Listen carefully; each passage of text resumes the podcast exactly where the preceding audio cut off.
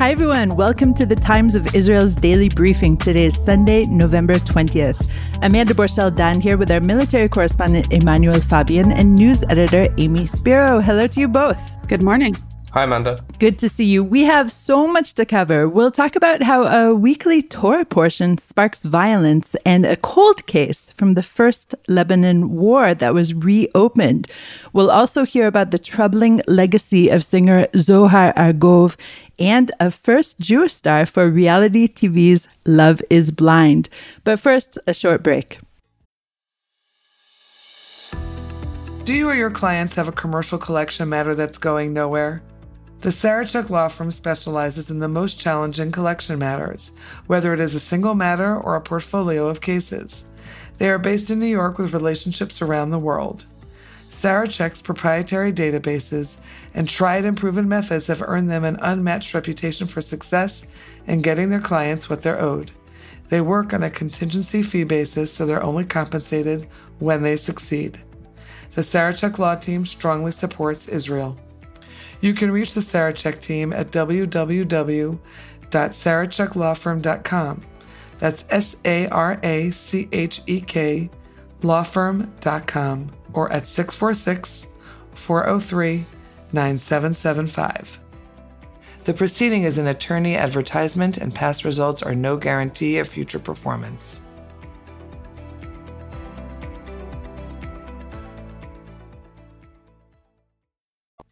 And we're back. Yesterday, Orthodox synagogues around the world read the Torah portion, Chayei Sarah. Manny, tell us how this portion can pretty much annually lead to violence.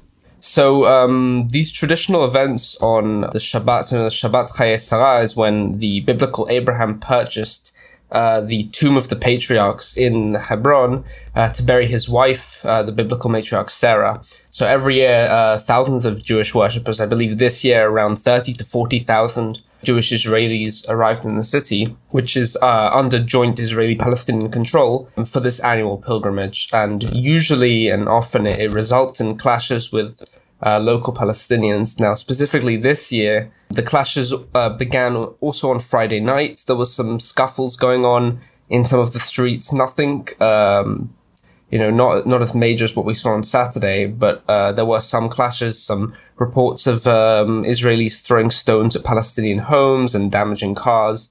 The real uh, violent events came on Saturday afternoon when the army began escorting uh, thousands of Israelis to uh, the tomb of Othniel.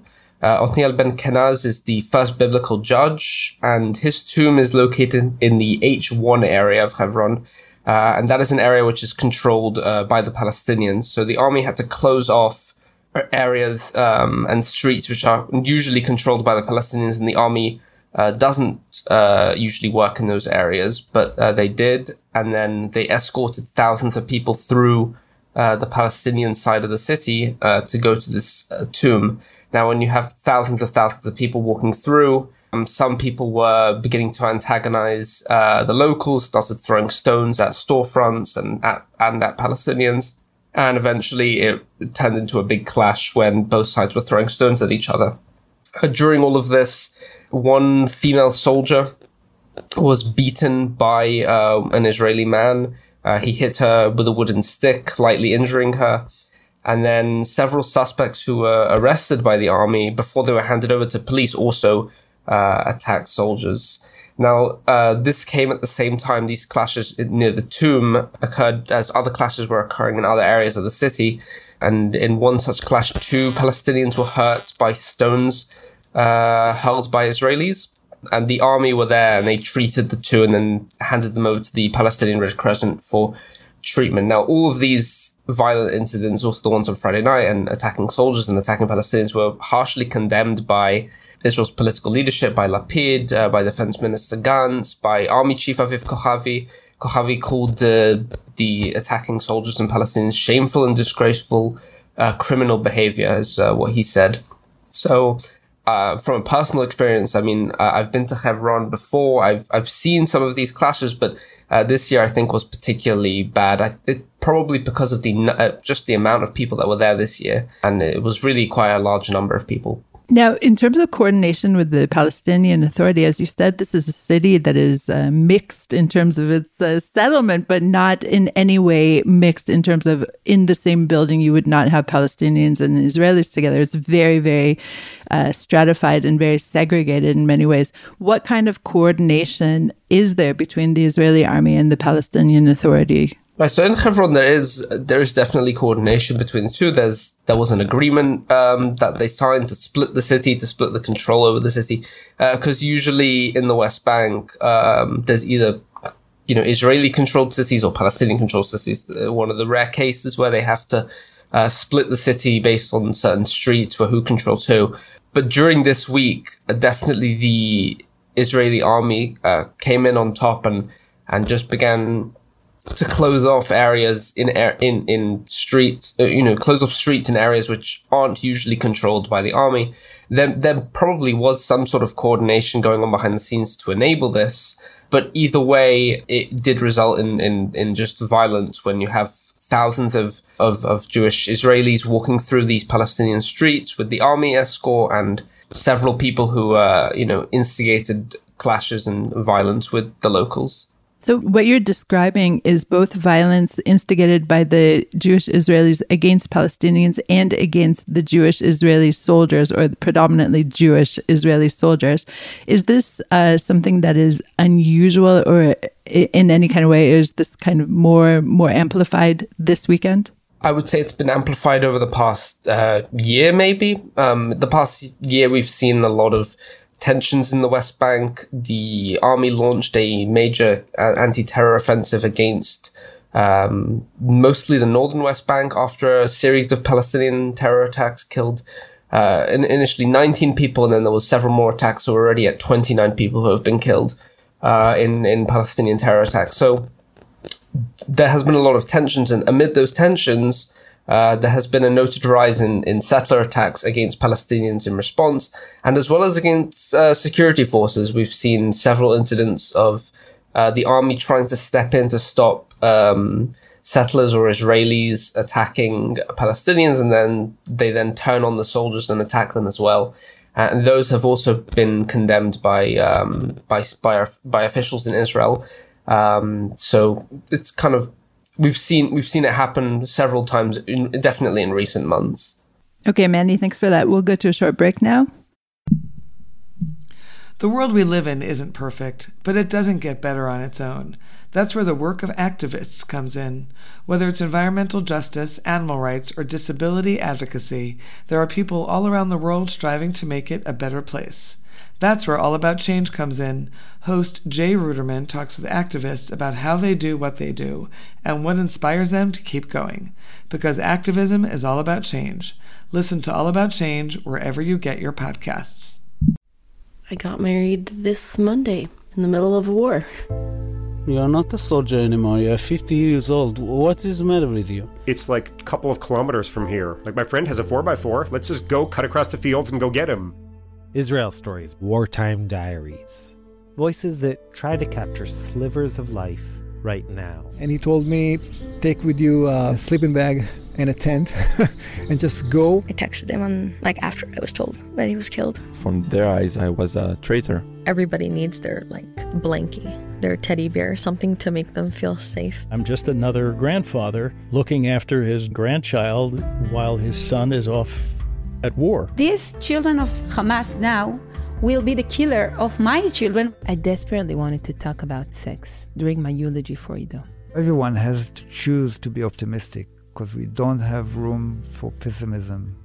Check out Israel's story wherever you get your podcasts. And we are back. Now, on Thursday, Israeli authorities announced they would reinvestigate materials that were related to a deadly explosion at Israel's military headquarters in Tyre during the First Lebanon War in 1982. Now, this explosion had been widely believed to have been a suicide bombing, but it was officially attributed to a gas leak. What is different now? Do we have new information, Manny, that is uh, making officials think that it's actually, yes, a suicide bombing for sure? So uh, I'll start by saying that I mean, it's kind of a conspiracy, but most researchers believe that Israel knows it was a suicide bombing and knows it wasn't a gas leak and was slightly embarrassed to say it was a suicide bombing. But regardless, on uh, November 11th, 1982, uh, this explosion occurred in, uh, they call it the first uh, bombing because there was a second one exactly a year later uh, at, at the same IDF headquarters, and it also killed a lot of people. But what's happening now is since uh, we recently marked 40 years uh, since this explosion, and the families have, um, uh, for several years, been pressuring Israeli authorities to recognize them as, as you know, victims of an of an attack. Um, the the IDF, the Shin Bet, the police have all agreed to to establish a team to to re-examine the materials that they have. Now, these materials reportedly include a report which detailed uh, Hezbollah's preparations for the for this attack. After the bombing, the Shin Bet, uh, according to a, a, book by Ronen Bergman, he said that the Shin Bet received a report, or at least one officer received a report detailing the exact preparations Hezbollah made for the attack and there are several eyewitnesses um, who detailed who how uh, they saw a, a, car crash into the building shortly before the explosion, and then there there's a military police report that basically found this car or the engine at least of the car under the rubble. So there are there is evidence to suggest that it was a suicide bombing attack. Hezbollah themselves have claimed uh, responsibility for it. They've identified the the attacker. I think three years after the bombing, they identified the attacker. Um, so there, there's there's definitely an abundance of of reported evidence uh, that this was an attack, but uh, officially uh, Israel says it was a gas leak. So we'll see. Perhaps within a few months, the Israel's you know defense establishment will uh, finally admit that it was a suicide attack by Hezbollah. Okay, thanks for that, Manny. Amy, turning to you, I was privy to one of the first reads of your amazing piece on Zohar Argov and his legacy. And the question that is always sparked when you're talking about something like this is really, is the author dead? Meaning, can you evaluate the body of work without putting into it the person who committed really reprehensible acts. So you go into it into your piece, but very briefly tell us what is the person versus the legacy when we're talking about Zohar Argov. Yeah, so it's just a very brief summation for those who haven't read the piece is, um, you know, Zohar Argov is a sort of wildly famous Israeli artist who is considered the godfather of Mizrahi music in Israel, which is today just, you know, the predominant pop music that's heard uh, around the country. And he he, sort of broke into fame in 1982, and over the next five years, um, produced a lot of hits while he was also in and out of prison. And then in 1987, he took his own life in prison. Um, and the reason that we're talking about this is that, um, actually, first, before he became very famous, he was uh, convicted of raping a woman and he was sentenced to a year or so in, uh, in prison.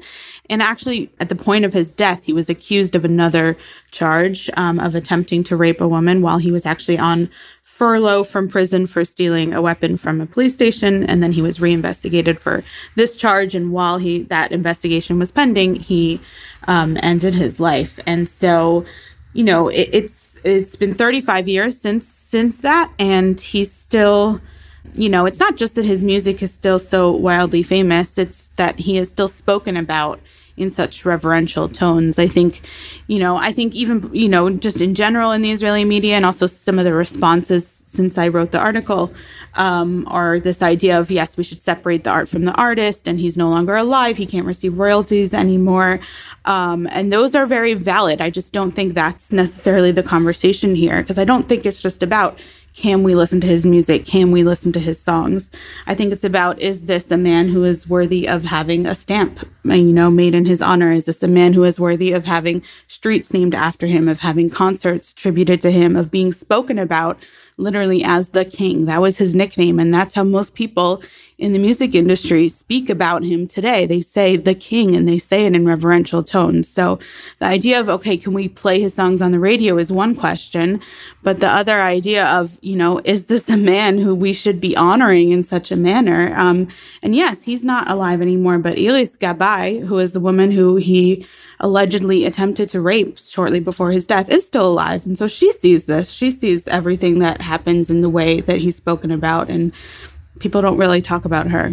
And it's not as if this is a one off kind of occasion in the music industry. We have uh, many stars who are under investigation all the time, and including one who did basically a cover album of Zohar Argov. Tell us a little bit about this figure. Yeah, so you're referring to uh, Eyal Golan, who, if if Zohar Argov was, you know, the godfather of Mizrahi music, so Eyal Golan would be the prince. Um, he's arguably the most popular musician in Israel today, uh, hugely beloved, enormous hit songs. Um, and he has, for close to a decade now, been caught up in this um, sex abuse case, very complicated case, very messy case, where his father ended up going to prison on charges of prostitution for basically using his son's fame to lure in young women um, to have sex with a number of people, including Golan. Golan was not charged in that case, even though his father, who has since died of COVID, um, did go to prison. But then more recently, basically last year, the police agreed to reopen the case against Golan after new. Um, after new allegations and new accusations came in, and just last week, Golan actually sat face to face in a police station with two young women who accused him of basically luring them in and abusing their situation when they were minors and um, basically telling and or forcing them to uh, have sex with his friends with his associates. And he's they say that they allege that he gave them drugs and basically made them do this. So it's unclear where that case will go um, but it's it's complicated. And the reason that I, you know, wanted to bring up Golan in the article is obviously they're not the same person. They're not, one is not responsible for the other's sins. This is not because they're Mizrahi. This is not because they're Mizrahi musicians. But I, but first of all, several people that I spoke to in the course of this said, okay, but if you're going to talk about Zohar Argov, right, how can you not talk about Eyal Golan? Because I think, you know, the, the head of the uh, Association of Rape Crisis Centers in Israel said to me, you know, people will say to me, oh, but Eyal Golan's never been convicted of anything. And she says, but Zohar Argov was. He was convicted of rape and sent to prison. And people still say, oh, okay, but this, but that. It doesn't matter. He's dead. It's a long time ago. And I think it's more a question of, you know, there's no direct connection between these two, but it's more a question of how do we deal with this situation and how are we going to believe the victims and are we going to take such allegations and say this is not a person who is worthy of being played on the radio, of being spoken about in such a way, of being revered as a musician or as without without flaws, without a criminal history, and all of these things. Amy, you know I fully respect your journalistic work, and I have to say that whenever you approach me for a palate cleansing piece on reality TV, I can never say no, right?